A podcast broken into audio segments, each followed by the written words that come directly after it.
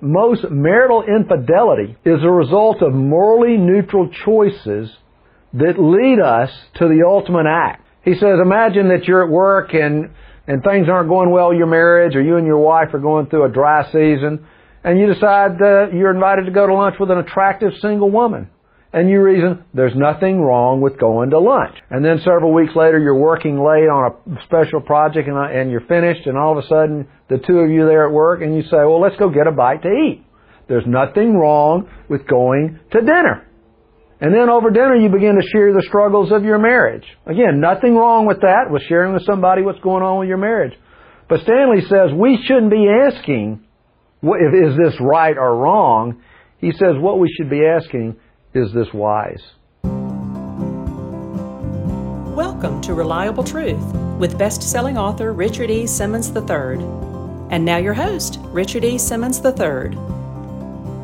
This series that we're going to start this morning, I think, is one of the most important series that um, I have taught in a long time, and it's a four week series that we're going to be doing on uh, what I have titled The Search for Wisdom.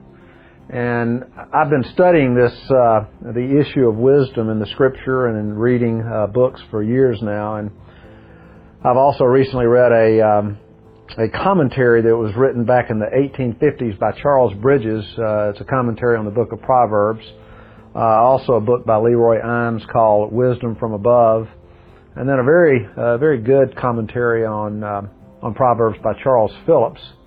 But probably most significantly, uh, just recently, uh, the, the material that uh, has impacted me the most, and I'll probably uh, uh, lean on a good bit, is is a series of sermons done by Dr. Tim Keller.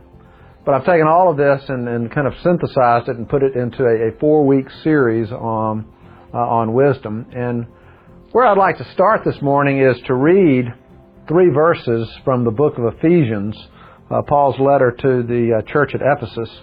And listen to these words. Uh, he shares with them what he pray, what he's praying for them. And starting in verse 17, it says that the God of our Lord Jesus Christ, the Father of glory, may give to you a spirit of wisdom and of revelation in the knowledge of Him.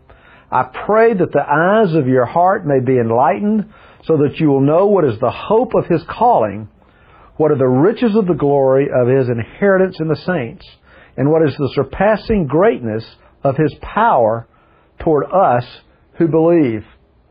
Now, these are some, as a great prayer to pray for your children, to pray even for yourself.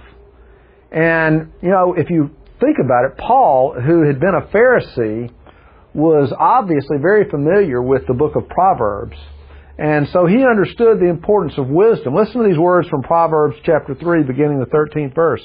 How blessed is the man who finds wisdom and the man who gains understanding. For its profit is better than the profit of silver, and its gain than fine gold. She is more precious than jewels, and nothing you desire compares with her. Long life is in her right hand, and in her left hand are riches and honor. Her ways are pleasant ways, and all her paths are peace. She is a tree of life to those who take hold of her, and happy are all who hold her fast. If you think about it, if this is true, is there anything more important than life that we should be pursuing?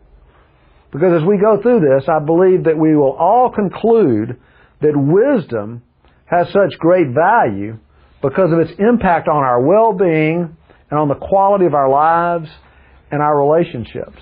And obviously, from those words in Proverbs, it is of much greater value than money or wealth or anything else that we would desire in this life. And yet, unfortunately, I must say that modern man has lost a love of wisdom and understanding and instead seems to set his mind in pursuits on worthless things. I love these words from, uh, from T.S. Eliot, uh, his, from his uh, poem, Chorus from the Rock. He says, Where is the life we have lost in living where is the wisdom we have lost in knowledge? Where is the knowledge we've lost in information? The cycles of heaven in 20 centuries bring us farther from God and nearer to the dust. In other words, we all seem to fill our minds with information and knowledge and yet lack wisdom. It's like great neighbors, our current Chief Justice shared. In the world of business and politics, he says there are plenty of people who are talented and smart and knowledgeable, but are fools. He calls them educated fools. And you see so many of them that you read about in the papers today. Um, they're bankrupting their companies. They face jail time. They're ruining their lives. They're ruining their families. And it makes me think of some of Paul's last words uh, in 2 Timothy chapter uh, 3, verse 7. As you recall, this is Paul's last letter. As you read it, he knows he's dying or will, will be executed soon. And he says, one of the problems we face is we're always learning, but never coming to the knowledge of the truth. Now today, most people in our communities, at least particularly here in the South, as we live our lives, as we raise our children, as we pursue careers, I think we've come to the conclusion that, that the key to life is that we make good moral decisions. And we seem to think that the ultimate outcome of our lives depends on the moral choices that we make. And really, if you think about it, this is partially true because bad moral choices can truly wreck your life. But as Tim Keller points out, most of the choices and the decisions that we make each day are not moral choices. But it's these same decisions that ultimately shape our lives. Think about these morally neutral issues that are so huge.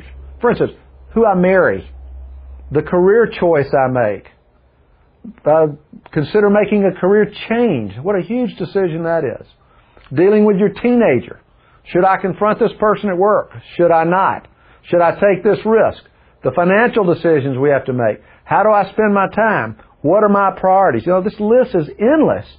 And hopefully we'll see that this is where wisdom comes in. It's not a moral choice, it's a wisdom issue.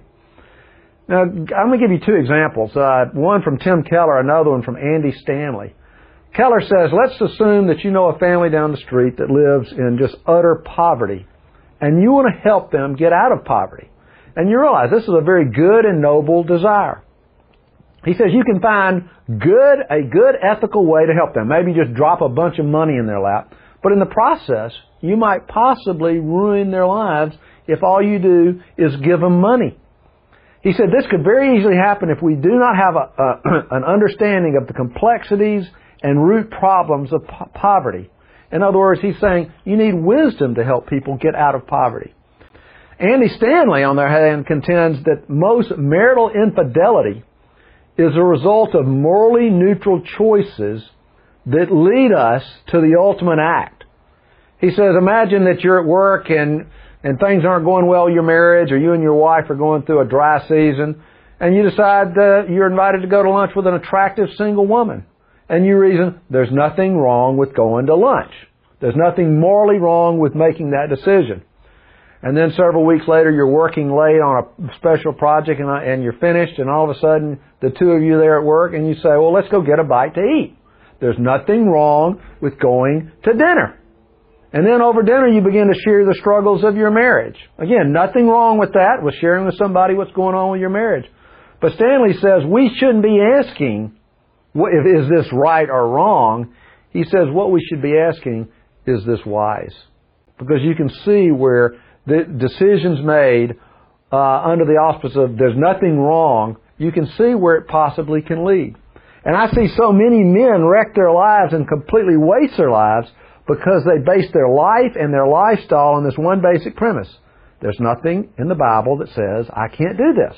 There's nothing wrong with this. And I think so easily people squander their lives because of a lack of wisdom in making decisions and choices. So this morning we just want to start by asking the question, what is wisdom? I think there's several words or synonyms that are used in Proverbs which can help us give us some degree of perspective as we pursue a definition. There's uh, in the first chapter you see the word insight or discernment. It's a word that's used almost exclusively in the Old Testament. It's a Hebrew word bina, which means knowing how things really work. And then in chapter 1 of Proverbs, the fourth verse, there's this word prudence, and it means to notice little distinctions. It's kind of like Sherlock Holmes when he goes into a room where a crime's taken place. He goes in the room. We see nothing, but he sees these little distinctions. Consequently, he knows what really happened where we are clueless. In one sense, wisdom, therefore, is knowing how things really happen in the world, how things really work in this life. Now, what I want to do is uh, share with you three from three very wise men who give their thoughts or definitions of wisdom. Uh, one comes from Charles Bridges almost 150 years ago. He says wisdom is looking and seeing things as they really are and not as they appear to be. In other words, he's talking about how we see reality, having an accurate perception of reality. Then Gerhard von Rad, who many believe wrote one of the greatest scholarly works ever on the book of Proverbs, says this Wisdom is becoming competent in regard to the realities of life. In other words, knowing how things really work, knowing things, how things happen, and then knowing what to do about it.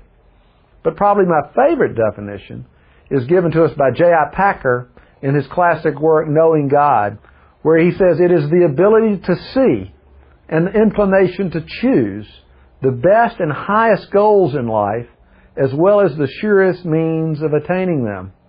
And so what I plan on doing is these next few sessions is to focus on this, the ability to see and the inclination to choose. I think this is very important to note because we erroneously believe wisdom is nothing more than seeing and understanding life and its complexities. But what we fail to understand is that wise people live out their wisdom. They live wisely. So the balance of our time this morning and even next week, I want to spend a few minutes talking about the ability to see. You know, the Bible tells us that God designed life according to wisdom. And therefore there is a pattern or fabric to all of reality. And it's the wisdom we acquire that enables us to perceive that pattern and live in accordance with it or live in harmony with it. Now think about this for a minute. In all of life, in every area, there's a fabric or pattern that is woven into reality. And it determines how things work. It determines how life works. You see this in the physical realm. You think about the laws of aerodynamics. I have no clue how a plane gets off the ground, but it does. Because it, it does by obeying the reality of this law. The problem is if you disregard uh, the reality of the law, it'll crash. But this is also true in relationships. There's a fabric or pattern to relationships, and if you don't live in accordance to that pattern, your relationships will crash. And unfortunately, what modern people fail to see is there is a fabric or pattern to God's spiritual reality, which impacts the heart and the soul and the conscience. And if we don't live in accordance with that pattern, we'll crash spiritually. And it's important to understand that foolishness, on the other hand, is a going against the pattern that God designed and placed into life. And so, a significant part of wisdom is to discern that pattern, that ability to see that pattern. Now, if you go back to Ephesians chapter 1, in verse 17 and 18, listen to the, some of the language that's, again, that's used. Um, it says that um, He may give you a spirit of wisdom and of revelation. I pray that the eyes of your heart may be enlightened. You know, this is language regarding the ability to see into the spiritual realm. Not to be good moral people, but to be able to see into the spiritual realm. You think about it, in the physical world, we need three things to see. We need an object to look at. We need the ability to see. We need to have vision, our eyesight. But then you need a third thing to see. You have to have light. And this is also true in the spiritual realm. You need that object, first of all. And that object is spiritual truth. It's that pattern, that fabric of reality. And then you also need the ability to see. And that's why we have a mind and a heart and a soul. We have the ability to perceive this spiritual reality. But then you have to have light. You have to have spiritual light. And it shouldn't be surprised, we shouldn't be surprised when Jesus comes along and says, I am the light of the world. He who follows me will not walk in the darkness, but will have the light of life. he then goes on and says, or we read in uh, the first chapter of the book of John, the 12th verse, uh, excuse me, the ninth verse, he says, There was the true light, talking about Jesus, which coming into the world enlightens every man. And then John chapter 12, obviously in, in the book of John you see this theme of light. It says, Jesus said to them, For a little while longer the light, he's referring to himself, is among you. Walk while you have the light so that darkness will not overtake you. He who walks in the darkness does not know where he goes. When he talks about walking in the darkness, he's talking about spiritual darkness. In Proverbs 4.19 it talks about how, how foolish people stumble in the darkness and they do not know over what they stumble. And I see this all the time. Men and women who have made poor choices and their lives turn out very badly and they have no idea why. They can't put their finger on it. And they get angry and they don't know why. They ask, why is this happening to me? And they have no idea what to do. And one of the reasons is because if you think about it, when the, think about the physical realm again, darkness distorts reality. Um, I know I find this uh, this has happened to me several times when I'm with my wife and we're traveling and we're in a hotel room and and it's dark in the room. I get up to go to the restroom in the middle of the night and don't turn the light on so I don't disturb her. And I come back thinking I know where to go, and the next thing I know, I'm walking into a closet and not getting back into the bed. And that's because when you're in the dark, it distorts what's real. And you think about how this also works out in the spiritual realm. Furthermore, uh, another illustration I use a lot, again in my own life, is that in our bedroom at home, when you walk in, you flip on a, an overhead light, and the light comes on, and you can see everything, regardless how dark it is. But in the mornings when I'm getting dressed, I, I use sometimes will use uh, or put on um, uh, dark blue socks or black socks. I'll go over and pull my sock drawer out, and I pull socks out, and I look at them, and I can't tell the difference. So I have to go over to my bedside light uh, and turn it on and stick the socks under there because then and only then can I distinguish between the dark blue socks and the black socks. And, and therefore, in other words, we need light to make distinctions. You know, to uh, distinguish between what is wise and what is foolish, what is important, what is trivial. And if you'll remember earlier when we were talking about prudence, how Sherlock Holmes can see those little distinctions. And by doing that, he knows what is really going on. And this is what light does for us.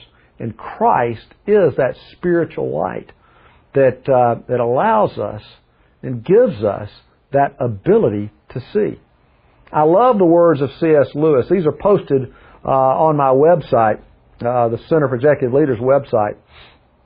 And this is a quote. He says, I believe in God as I believe in the Sun, and it's capital S-U-N, and he's referring to Jesus, even though he's using the Sun as a metaphor.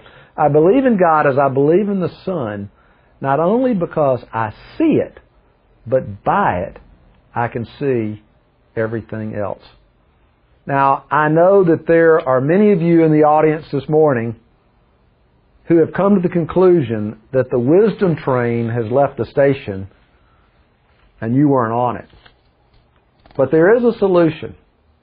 And this is what we'll be exploring over the next few weeks. When you read the Proverbs, you often see wisdom speaking to us as a person. I mean, like Proverbs 8:12, also verses 14 through 17. Wisdom is personified.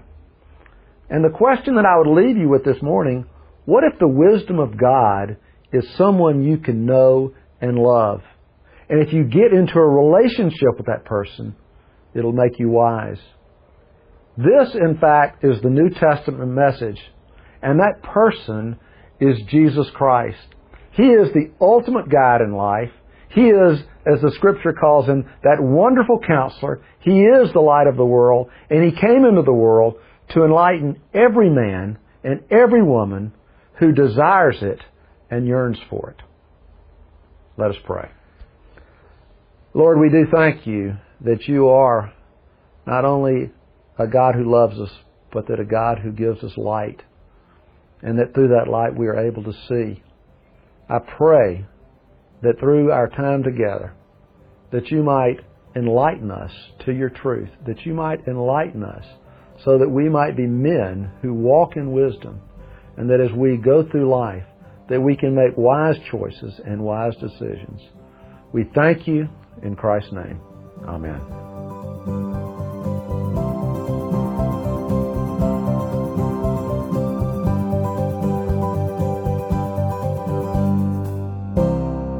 You've been listening to the Reliable Truth Podcast with Richard E. Simmons III, founding director of the Center for Executive Leadership in Birmingham, Alabama.